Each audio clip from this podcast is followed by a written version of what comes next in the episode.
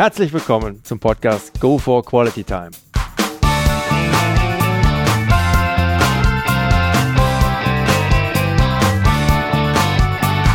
Hier werden wöchentlich spannende Persönlichkeiten interviewt, um mit deren Erlebnissen und Erfahrungen zu mehr Lebensqualität in ihrem Alltag beizutragen.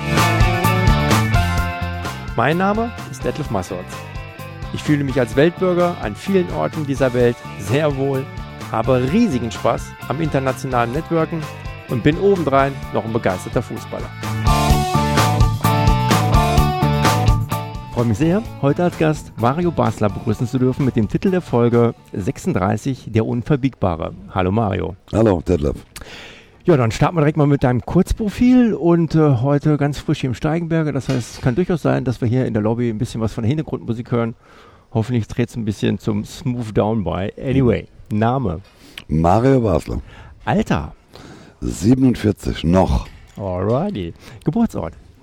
Äh, Neustadt an der Weinstraße. Mhm. Wohnort? Äh, jetzt im Moment Osnabrück. Okay. Familienstand?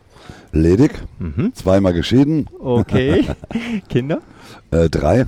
Okay. Alter der Kinder? 19, 21 und 25. Okay, also aus dem Gröbsten schon mal raus. Ja, ja, ich bin, der Älteste hat mich schon zum Opa gemacht und äh, ja, von daher alles gut. Ja, klasse. Berufsabschluss, Ausbildung, Mario? Äh, Habe ich keinen. Mhm.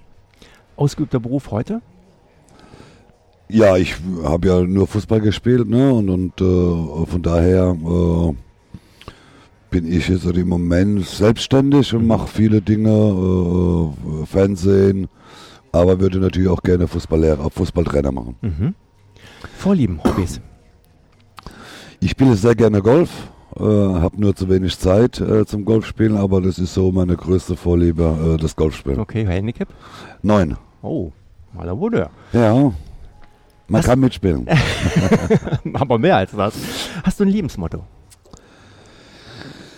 Ja, mein Lebensmotto ist so, so ein bisschen, äh, jeden Tag auch so ein bisschen zu genießen und, und jeden Tag auch äh, ja, zu leben. Denn äh, wenn ich so die letzten Jahre so ein bisschen zurückblicke, äh, sind doch überraschend äh, äh, in, in kürzester Zeit sehr viele Freunde oder Bekannte von mir dann auch verstorben, auch sehr überraschend und von daher äh, ist für mich eigentlich das Lebensmotto äh, genieße jeden Tag, denn morgen kann es schon vorbei sein. Mhm. Gibt es bei dir ein absolutes No-No, also was, was gar nicht geht? Nein, das also grundsätzlich nicht äh, das, das No-No. Also ich mag, äh, was ich nicht mag, äh, das könnte man vielleicht unter diesem Begriff äh, laufen lassen, äh, wenn man lügt, ne? wenn man äh, also falsche Menschen. Also das ist etwas bei mir, das da nehme ich sehr viel Abstand von oder sehr schnell auch Abstand von, denn ich glaube, es gibt heute gar keine Begründung mehr, dass man dass man irgend, äh, dass man irgendjemand belügt oder dass man irgendwelche Ausreden sucht, sondern wenn man äh, Dinge macht, die äh, vielleicht nicht richtig sind, dann sollte man auch dazu stehen. Mhm. Kannst du kurz im Schnelldurchlauf deinen Werdegang bzw. deine Spielerstation bis zum heutigen Tag wiedergeben? Ja, mein Werdegang, der ist relativ schnell erzählt. Ich habe begonnen in, in Neustadt an der Weinstraße, äh, bis ich 16 Jahre alt war, bin dann nach Kaiserslautern in die A-Jugend gegangen. Dann war ich im ersten Jahr Vertragsamateur, äh, bin dann nach Rot-Weiß Essen gewechselt für zwei Jahre als Profi in die zweite Liga. Von da aus nach Berlin zwei Jahre zur Hertha, auch zweite Liga. Und von da aus bin ich dann nach Werder Bremen gegangen für drei Jahre in die erste Liga. Wurde da auch nach einem halben Jahr Nationalspieler. Bin von Werder Bremen aus nach dem dritten Jahr nach Bayern gegangen. Äh, bis im November 99 und bin dann wieder zurück nach Kaiserslautern gegangen, wo ich angefangen bin habe da meine Karriere in Deutschland beendet und bin dann nochmal für acht Monate nach Katar gegangen. Mhm. Mario, 30 Länderspiele, deutscher Meister, DFB-Pokalsieger, Europameister, Torschützenkönig der Bundesliga, eine WM-Teilnahme und ein legendäres Champions League-Endspiel. Du hast im Fußball erleben dürfen, wovon viele Fußballer nur träumen können. Und das, obwohl du deine Karriere ja nicht gerade als Senkrechtstarter begonnen hattest. Als Stammkraft im Profifußball hast du dich erst in deinem vierten Profijahr bei Rot-Weiß Essen in der zweiten Liga etabliert. Und nach insgesamt sechs Profijahren bist du dann mit 24 so richtig in der ersten Bundesliga angekommen. Bis dann allerdings bei Werder Bremen recht schnell zum Stammspieler geworden und einen weiteren Weg überaus erfolgreich gegangen. Was war der Grund dafür, dass es doch einige Jahre gedauert hat, bis du dein Ausnahmetalent endlich dauerhaft auf der Bundesliga-Bühne zeigen konntest?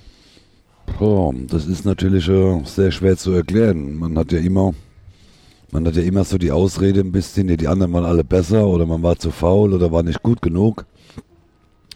Ich glaube einfach, dass ich, äh, dass ich vielleicht mit meinem Talent ein bisschen zu schlampig umgegangen bin. In der Anfangszeit habe einfach äh, gewusst, was ich kann und war davon überzeugt, dass ich auch besser bin wie viele andere. Nur habe das vielleicht in der Anfangszeit, gerade in den ersten Jahren, überhaupt nicht gezeigt und, und äh, bis dann mal ein Trainer kam, der mir dann auch mal in den Po getreten hat und hat gesagt, so entweder äh, du gibst jetzt mal richtig Gas und zeigst mal, was du kannst, oder äh, du kannst dann wieder äh, deine Lehre zu Ende machen als Maler und Lackierer. Äh, das war vielleicht so ein, so ein bisschen Weckruf und, und äh, ja, und dann hat man, habe ich halt das große Glück gehabt, äh, weil Hallenturniere, die habe ich sehr gerne gespielt, da musste man ja nicht so viel laufen. und da konnte man relativ früh immer aufs Tor schießen, also von der Mittellinie aus oder schon in der eigenen Hälfte. Und das war so ein bisschen der Durchbruch. Dann hat mich Otto Rehagel äh, entdeckt äh, in der Halle in, in, in, äh, in Berlin und hat mich somit dann nach, nach Bremen geholt. Und dann saß ich die ersten sieben Spiele auch auf der Bank, wurde dann gegen Bayern München eingewechselt. Und von diesem Zeitpunkt an äh, war ich dann auch Stammspieler bei, bei Werder Bremen und, und auch dann danach bei Bayern München. Also dann hat sie das auch in die richtige Richtung entwickelt. Aber wie gesagt, ich glaube, dass das große Problem einfach war, dass ich die Sache am Anfang, ja, vielleicht war ich auch ein bisschen zu überheblich äh, und habe wirklich gedacht, äh, ich bin der Allerbeste, der Allergrößte und, und äh, habe dann auch nicht so trainiert, vielleicht wie man sollte. Aber das hat sich ja dann zum Glück nochmal in die richtige Richtung entwickelt. Das kann man wohl sagen. Mario, man schnappt immer mal wieder an verschiedenen Stellen auf, dass du dich als Spieler von jemandem ins Hemd gemacht hast. War dein Selbstbewusstsein schon immer so ausgeprägt oder wie hat sich das vielleicht auch entwickelt? War ja zumindest am Anfang deiner Karriere auch nicht unbedingt so selbstverständlich.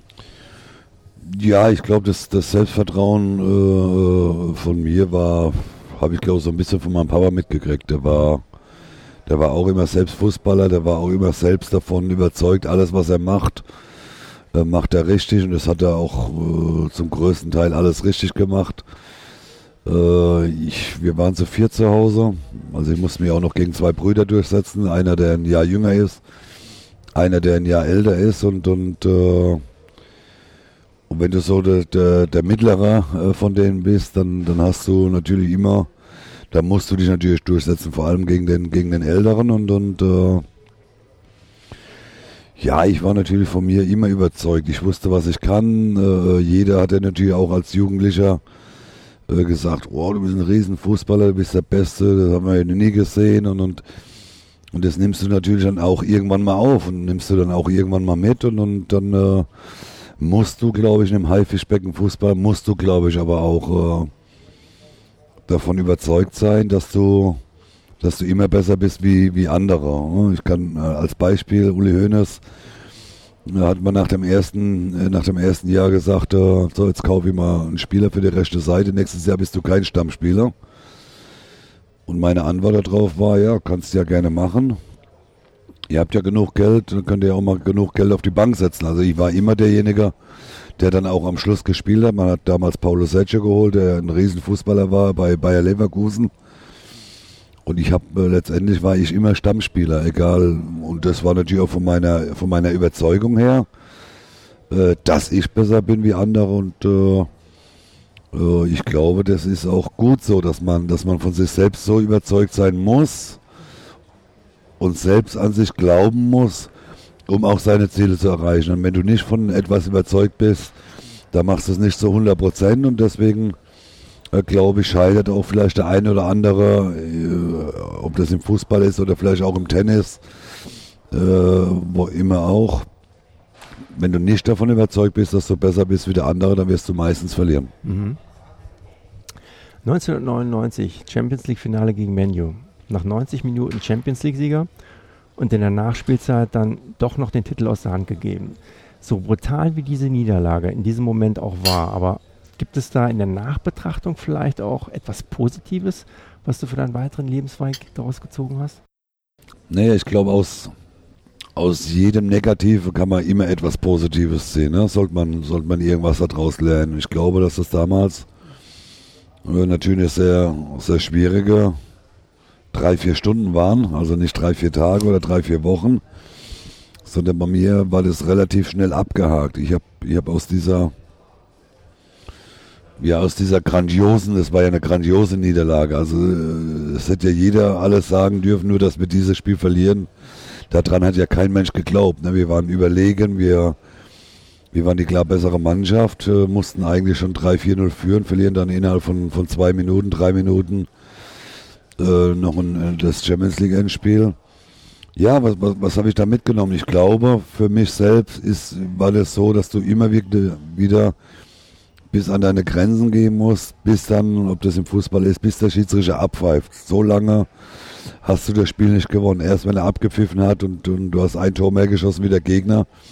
Und ich glaube, das kann man auch im, im Leben so mitnehmen. Du musst, oder das habe ich vielleicht da auch mitgenommen, dass ich für mich gesagt habe, wenn ich etwas mache, mache ich es zu 100 Prozent. Also ich, ich, ich, ich sage jetzt einmal ein Beispiel, wenn, wenn ich morgen ein, ein wenn mir morgen einen Werbevertrag anbieten würde, wo ich nicht hundertprozentig dahinter stehen würde, dann könnte ich diesen Werbevertrag für mich nicht unterschreiben. Äh, auch äh, noch, wenn es um noch so viel Geld gehen würde, wenn ich muss in einer Sache zu 100% stehen. Das war damals der erste Werbevertrag mal als Beispiel mit Erdinger Weißbier. Ich habe äh, gerne mal ein Weißbier getrunken, äh, wie die Mannschaft, wie viele Spieler auch.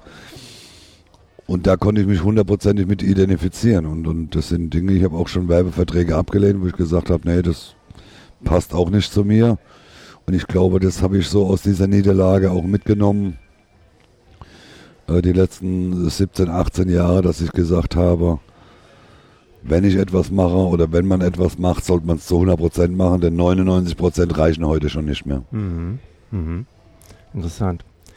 Die Entwicklung im Fußball bezüglich Charakteren, beziehungsweise Persönlichkeiten ist meines Erachtens ähnlich wie in der Wirtschaft immer mehr Mainstream, mehr und mehr stromlinienförmig mitschwimmen, bloß nicht negativ anecken. Aus deiner Sicht, was geht den Spielern durch dieses Verhalten in ihrer Entwicklung persönlich wie spielerisch da verloren? Das ist natürlich schwierig. Das wurde die letzten Jahre sehr oft gefragt, ne? dass diese, diese Spielertypen nicht mehr gibt, wie es meine Wenigkeit war, ob das Effenberg war oder vielleicht auch so ein bisschen Mehmet Scholl äh, oder Lothar Matthäus. Die Vereine wollen das nicht mehr, ne? Die, die, die, die Charakteren verändern sich natürlich auch. Die Jungs werden heute ganz anders erzogen. Die kommen heute schon in die Nachwuchsleistungszentren mit, mit 14, 15, 13, 14, 15. Das hatten wir damals zu unseren Zeiten. Wir waren noch die Straßenfußballer, wir sind auf der Straße aufgewachsen. Wir hatten, äh, wir sind auf dem, auf dem Sand, haben wir noch Fußball gespielt, auf dem roten Rasen, sage ich immer. Mhm. Äh, da hast die Seiten nach jedem Spiel, da hast die Knie offen gehabt, dass die, die am Becken äh, die Seiten aufgehabt überall und, und heute haben sie alle Kunstrasen, heute haben sie äh, einen grünen Rasen. Äh, wir hatten damals auf unser Tor war in der Garage oder wir hatten eine, auf dem auf dem Parkplatz äh, hatten wir uns ein Tor gebaut mit Steinen. Äh, das hat uns natürlich auch ein bisschen auf der Straße ein bisschen anders entwickelt. Ne? Wir hatten, wir hatten, wir mussten uns äh, früher viel, viel anders oder viel schlimmer und viel mehr äh, durchsetzen. Äh, ich hatte das große Glück, mit denen ich früher als Kind Fußball gespielt habe, die waren alle älter, da musste man sich auch immer durchsetzen. Aber heute glaube ich, und das ist meine persönliche Meinung, dass die Spieler zu sehr den Zucker in der Arsch geblasen bekommen. Also sie bekommen äh, mit relativ jungen Jahren äh, sehr viel Geld schon. Äh, sie müssen relativ wenig dafür tun. werden sehr, sehr verwöhnt, bekommen alles, bekommen, wie gesagt, dann auch immer die, die größten Autos, die kriegen beste Leasingverträge, kriegen beste Konditionen und müssen relativ wenig dafür tun. Wir mussten früher oder unsere Eltern, die mussten hart dafür arbeiten, um äh, sich auch mal ein Auto leisten zu können. Äh, wir mussten relativ hart trainieren, äh, um, um auch uns ein gutes Auto leisten zu können. Und ich glaube, dass die jungen Spieler heute das einfach zu einfach gemacht bekommen. Und deswegen werden wir auch diese Typen, die, die mal selbstständig, die mal auch ihre eigene Meinung haben, wird es die nächsten Jahre oder wahrscheinlich überhaupt nicht mehr geben, denn heute hat jeder schon einen Pressesprecher mit dabei, ob der 18 ist oder 28. Äh, ich finde, ich finde, das ist das große Problem, dass die, die Spieler in ihrer Eigenentwicklung bisschen gebremst werden, sondern äh, ja gebremst werden, aber auch dabei ein bisschen gesteuert werden. Und das, mhm. glaube ich, ist das große Problem, dass wir heute einfach äh, äh nicht mehr vielleicht diese eigenständigen Typen haben, äh, äh, weil sie, wie gesagt, die Spieler heute alles gemacht bekommen, dass sie nicht noch die Schuhe ge gebunden bekommen vor dem Spiel. Ich glaube, das ist gerade alles. Mhm. Stromlinie für mich ist ja nun mal überhaupt nicht dein Ding, bloß nicht anecken. Ähm, was hast du deinen Kindern in dieser Hinsicht mit auf den Weg gegeben? Ach, ich habe ich hab meine äh, Kindern eine relativ äh, freie Hand gegeben. Natürlich gibt es gewisse Dinge, äh, äh, die diese lernen mussten, die man ihnen auch beibringen muss, aber ich glaube, man muss die Kinder auch ihre eigene Erfahrung machen lassen. Das heißt, mein, mein Jüngster zum Beispiel, der kam dann auch mal von der Schule nach Hause und hatte auch mal äh, ja, äh, eine Auseinandersetzung in der Schule mit einem, mit einem anderen Schüler. Also das gehört auch zu, das sind auch Lebenserfahrungen.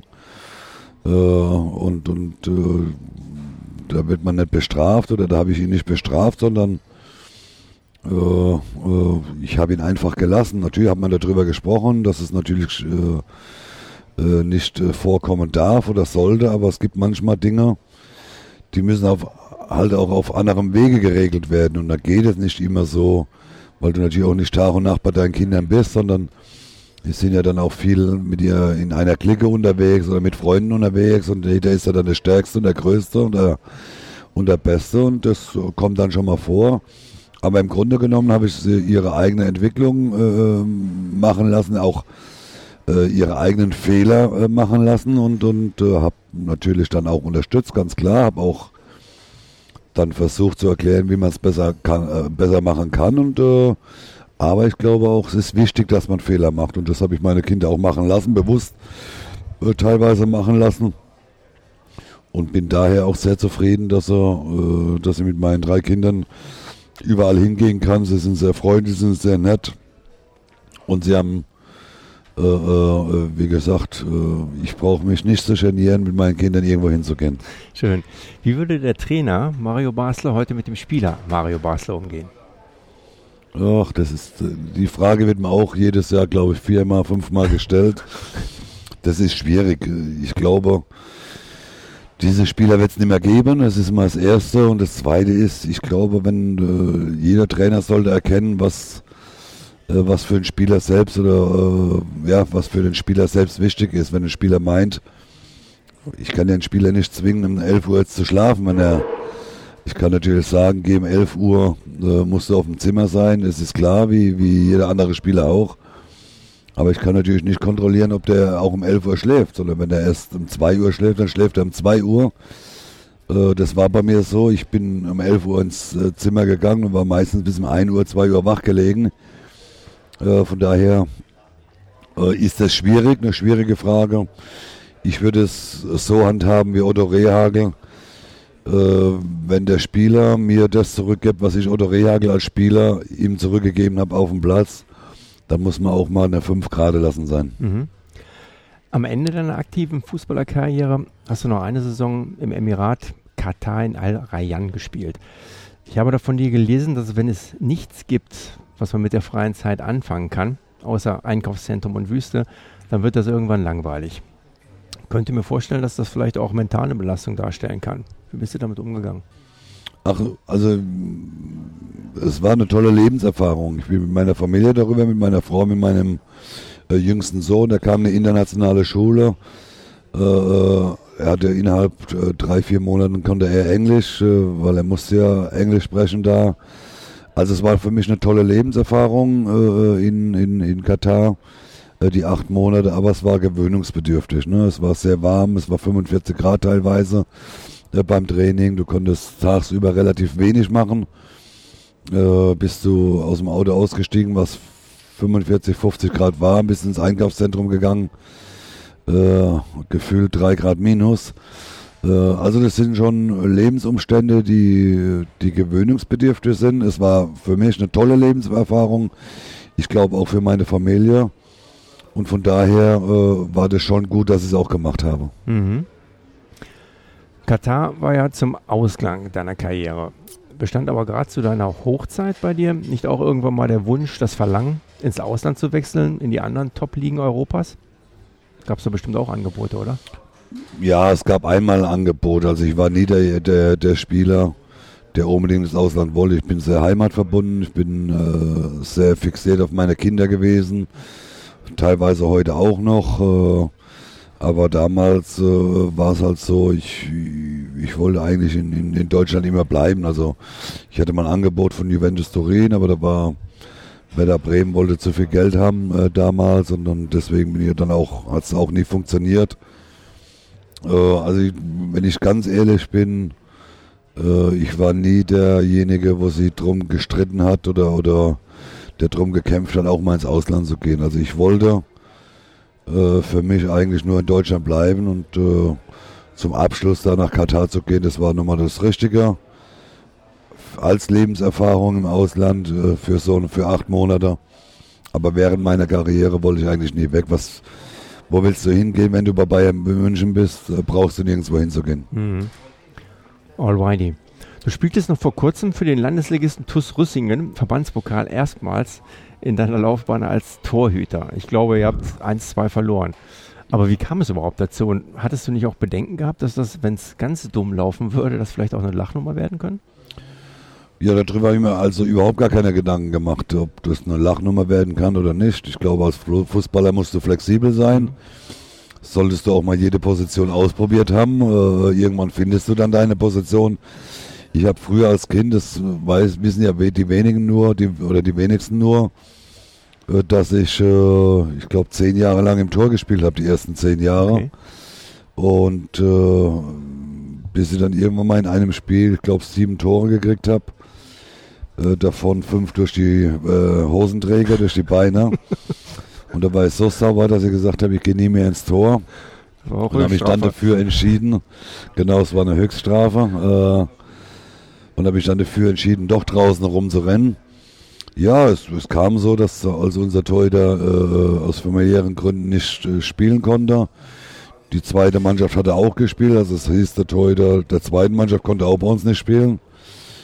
Und dann haben sie einen ausgewählt. Äh, ich muss dazu sagen, ich wollte an diesem Tag auch nicht besonders viel laufen, habe dann gesagt, habe mich freiwillig gemeldet, ich gehe dann ins Tor aber davor Angst gehabt äh, zu haben, äh, dass eine Lachnummer wird. Überhaupt nicht. Auch wenn ich zehn Tore gekriegt hätte, dann wäre das so gewesen. Wie gesagt, ich glaube, es ist wichtig, dass man, dass man im Fußball flexibel ist. Es kann ja auch mal äh, nach einer dritten Auswechseln eine rote Karte geben für einen Torhüter.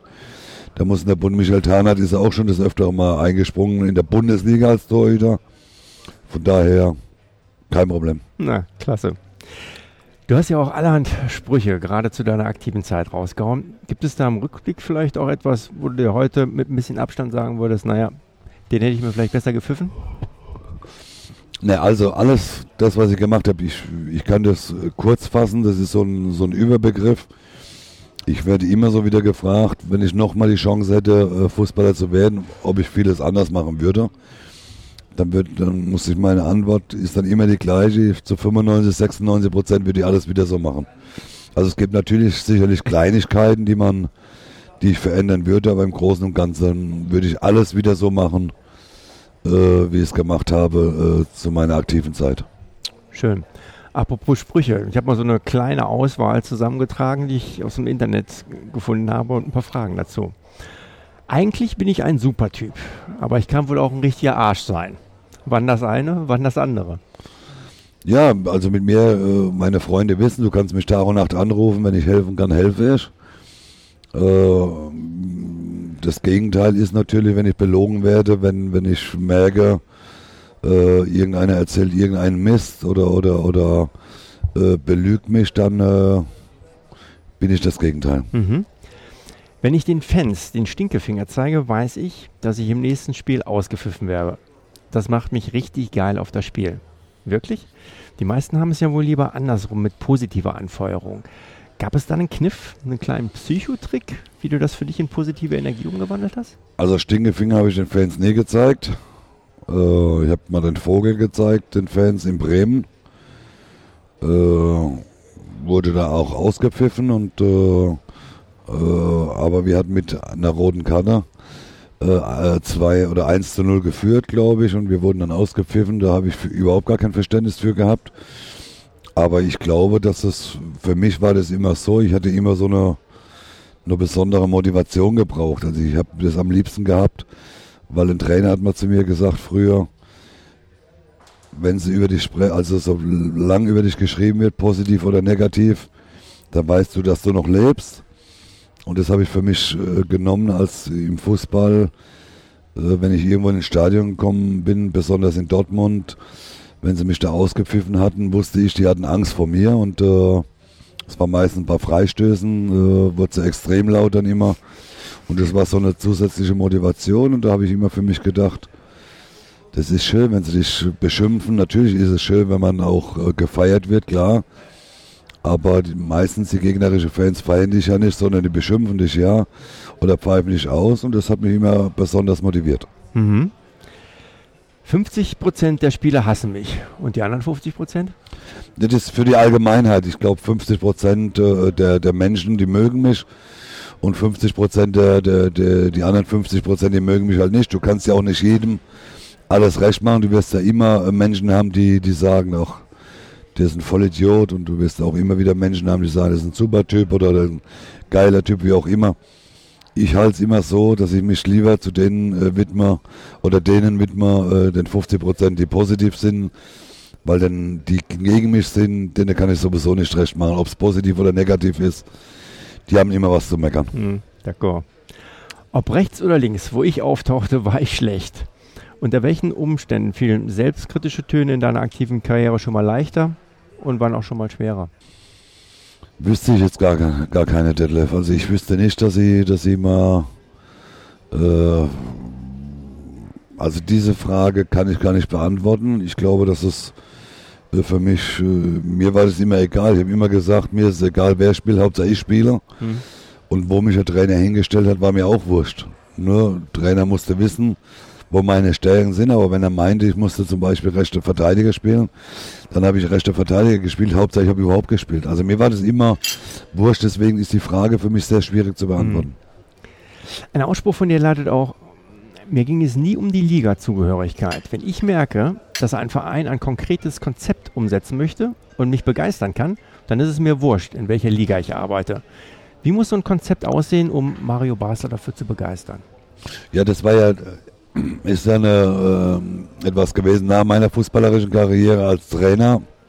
Ist auf die Trainerposition bezogen, äh, dass ich auch mir vorstellen konnte, in der, in der fünften, sechsten oder siebten Liga als Trainer zu machen, wenn ein gewisses Konzept da ist, wenn ein gewisser Plan da ist, dass man sagt, äh, ich will etwas erreichen. Ne? Ich, ich möchte äh, mit dem Verein irgendwo nach vorne als, als Vorstandschaft, also wenn ich jetzt zum Beispiel zum Oberligisten gehe, und der Oberligist sagt zu mir, ach, eigentlich ist es wurscht, ob wir absteigen oder in der Liga bleiben.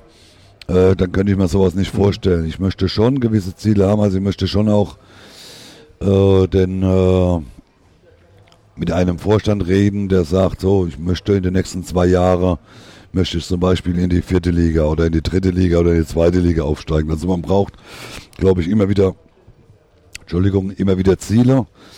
Äh, äh, und, und, und das ist, ich brauche eine Motivation, ich brauche einen Ansporn zu sagen, so, ich möchte, ich möchte etwas erreichen, ich brauche ein Konzept, ich möchte, dass die Spieler äh, jeden Monat äh, pünktlich bezahlt werden und nicht äh, jeder kriegt im ersten seine, äh, muss er seine Miete bezahlen und seinen Strom. Und dann sollen sie auch zum ersten, vor dem ersten womöglich noch bezahlt werden, nicht erst im zehnten äh, weil dann sind die Spieler unzufrieden. Also es muss, das Rundumpaket muss passen. Und deswegen sage ich, habe ich gesagt, äh, das Konzept muss stimmen, dass man etwas entwickeln will, dass man junge Spieler rausbringen will, dass man nach äh, nicht zwei zurück macht, zwei Schritte zurück macht, sondern immer wieder versucht, einen Schritt nach vorne zu gehen. Mhm. Was würdest du als deine Stärken bezeichnen? sich selbst zu beurteilen ist immer sehr schwierig. Äh, ich glaube, dass man sich auf mich hundertprozentig verlassen kann. Ich glaube, das ist so eine, eine große Stärke von mich, äh, von mir. Äh, wie gesagt, äh, Freunde oder mein Umfeld weiß das, wenn sie mich brauchen, wenn ich in der Nähe bin, wenn ich da bin, wenn ich es realisieren kann, helfe ich. Und manchmal ist man ja auch ein paar hundert Kilometer weg, dann kann ich halt mal nicht einen abholen, der vielleicht mal zwei Bier zu viel getrunken hat, der im Straßengraben irgendwo gelandet ist oder äh, aber wenn ich es möglich machen kann, dann mache ich es möglich. Und das weiß mein Umfeld, das wissen meine Freunde, dass ich da in der Beziehung, ich glaube, das ist meine große Stärke, dass man sich auf mich hundertprozentig verlassen kann. Mhm. Schwächen? Wüsste ich jetzt keine. Nein, äh, Schwächen, das, äh, keine Ahnung, da, da müsste man vielleicht meine, meine, mein Umfeld fragen. Also ich, Schwächen hat sicherlich auch jeder Mensch. Äh, keine Ahnung, aber ich, ganz ehrlich, ich, ich könnte dir jetzt nicht sagen. Vielleicht will ich es auch gar nicht sagen, mhm. weiß ich gar nicht, aber äh, äh, Schwächen. Bingo. Keine Ahnung. Wunderbar. Gibt es einen besonderen Leitspruch oder vielleicht Verhaltensweise, welche deine Eltern dir mit auf deinen Lebensweg mitgegeben haben, welche du verinnerlich mit dir trägst? Ach, äh, das weiß ich gar nicht so richtig. Mein, also mein Papa hat mir natürlich schon äh, in, dem, in den zwei Jahren, äh, wo ich nach Kaiserslautern gegangen bin, in die A-Jugend, äh, wo meine Freunde in die Diskothek gegangen sind, dann durfte ich natürlich nicht in die Diskothek. Mein Vater hat dann immer gesagt, entweder willst du das oder willst du das. Wenn du feiern gehen willst, dann brauchst du kein Profi zu werden. Wenn du irgendwann mal geschafft hast, dass du Profi bist, wenn du dich durchgesetzt hast, dann kannst du noch genug feiern. Und das war natürlich eine schwierige Zeit, ne? wenn deine Freunde alle in die Diskothek gehen mit 16, 18 äh, und du musst dann jedes Wochenende zu Hause bleiben, dann war das schon teilweise am Wochenende sehr schwierig. Ich habe meinen Papa einmal angelogen, ins indirekt betrogen, weil er ist übers Wochenende weggefahren und hat mich alleine gelassen zu Hause und hat gesagt, aber denk dran, du hast Sonntagsspiel. Äh, Freitag, Samstag gehst du nicht raus. Ja, ja, alles klar. Bin am Samstag ans Roch rausgegangen. Mein Papa hat das rausgekriegt kam sonntagsabends, ich habe schlecht gespielt, bin an dem Tag auch noch in der 37. Minute ausgewechselt worden, weil ich natürlich noch müde war und alles. Und hatte da mein Papa belogen und dann hat mich mein Papa erstmal vor die Tür gesetzt zu Hause und äh, das war so etwas, was ich von meinem Papa mm, brutalst mitgenommen habe. Ich hätte nur sagen müssen, ja, ich war weg, habe scheiße gespielt, wie auch immer, habe das aber alles rumgedreht. Ich war nicht weg, ich habe gut gespielt, der Trainer hat einen Schuss. Aber mein Vater wusste natürlich schon alles und von daher äh, habe ich ihn da angelogen und dann, ja, da wurde ich erstmal für einen Tag vor die Tür gesetzt, musste meine Sachen packen zu Hause als, als 17-Jähriger. Und das war schon ein schwieriger Tag. Es war zwar nur ein Tag, aber es war sehr schwierig. Aber ich glaube, der hat mir so richtig gut getan. Äh, und ich glaube, von daher, das, was ich vor eingehend ja schon gesagt habe, war, wenn man, wenn mich jemand belügt, dann äh, das, das mag ich nicht, dann ich glaube, das habe ich so von meinem Papa alles mitgenommen. Mhm. Punkt Life Story. Gibt es da ein besonderes Ereignis, vielleicht auch mit einem besonderen Menschen aus deiner Vergangenheit, welches deinen weiteren Lebensweg geprägt hat? Überhaupt nicht. Also ich habe ja auch so, so viele Menschen in meinem Leben kennengelernt. Ich habe gute Zeiten mit Menschen gehabt, ich habe schlechte Zeiten auch erlebt mit, mit, mit Menschen, mit sogenannten Freunden. Äh, ich glaube, die hat jeder gemacht. Also ein besonderes, besonderes Ding äh, gibt es da nicht zu erzählen. Mhm. Also wenn Fußballer hier zu Gast sind, insbesondere ein Mario Basler, kann es natürlich nicht ohne witzige Anekdoten abgehen. Teil doch bitte mit uns eine oder gerne auch zwei lustige Episoden aus deinem bewegten Fußballerleben. Mal einer für den Lach. Ach.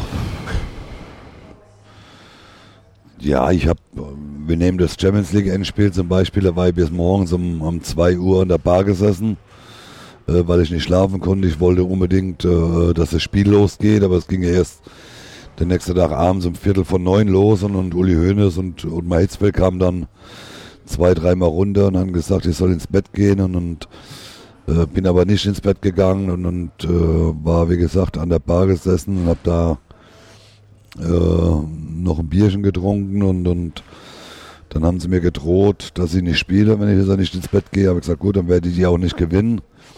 Also ich durfte letztendlich dann auch im, an der Bar sitzen bleiben. Bin dann, wie gesagt, so zwei, halb drei dann ins Bett gegangen oder in mein Zimmer gegangen. Und wie man mir dann gesagt hatte, sollte ich wohl der beste Mann am nächsten Tag bei dem Spiel gewesen sein.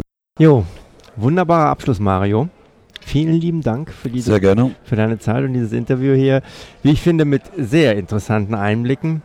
Halt so, wie man dich auch über die Medien wahrnehmen darf. Geradeaus. Kein Blatt vor den Mund nehmend, einfach authentisch. Wie wir so schön im Rheinland zusammen pflegen, ein Junge aus dem Leben. Ja. Ja. Hat wirklich mächtig Spaß gemacht, sich mit dir austauschen zu dürfen. Highly appreciated. Nochmal herzlichen Dank dafür. Sehr gerne, Dankeschön. So, heute hier aus dem Steigenberger. Von daher, liebe Zuhörer, anplagt bitte die Nebengeräusche, Hintergrundgeräusche zu entschuldigen. Aber ich denke mal, der Content macht das alle Male wieder wett. Ja, und liebe Zuhörer, sollten Sie weitergehendes Interesse haben an der Person Mario Basler und seinen Aktivitäten, bitte einfach mal einen Blick werfen auf seine Webseite unter www.mario-basler.de. Den Link finden Sie aber auch wie gehabt in meinen Shownotes. Ja, in dem Sinne, sollte Ihnen der heutige Podcast gefallen haben, dann würde ich mich sehr freuen, wenn Sie ihn kurz in iTunes bewerten können. Ihre Bewertung hilft, meinen Podcast sichtbarer zu machen und mehr Leute werden so auf ihn aufmerksam. Ich würde mich sehr freuen, Sie auch nächste Woche wieder begrüßen zu dürfen. Bis dahin eine entspannte Quality Time.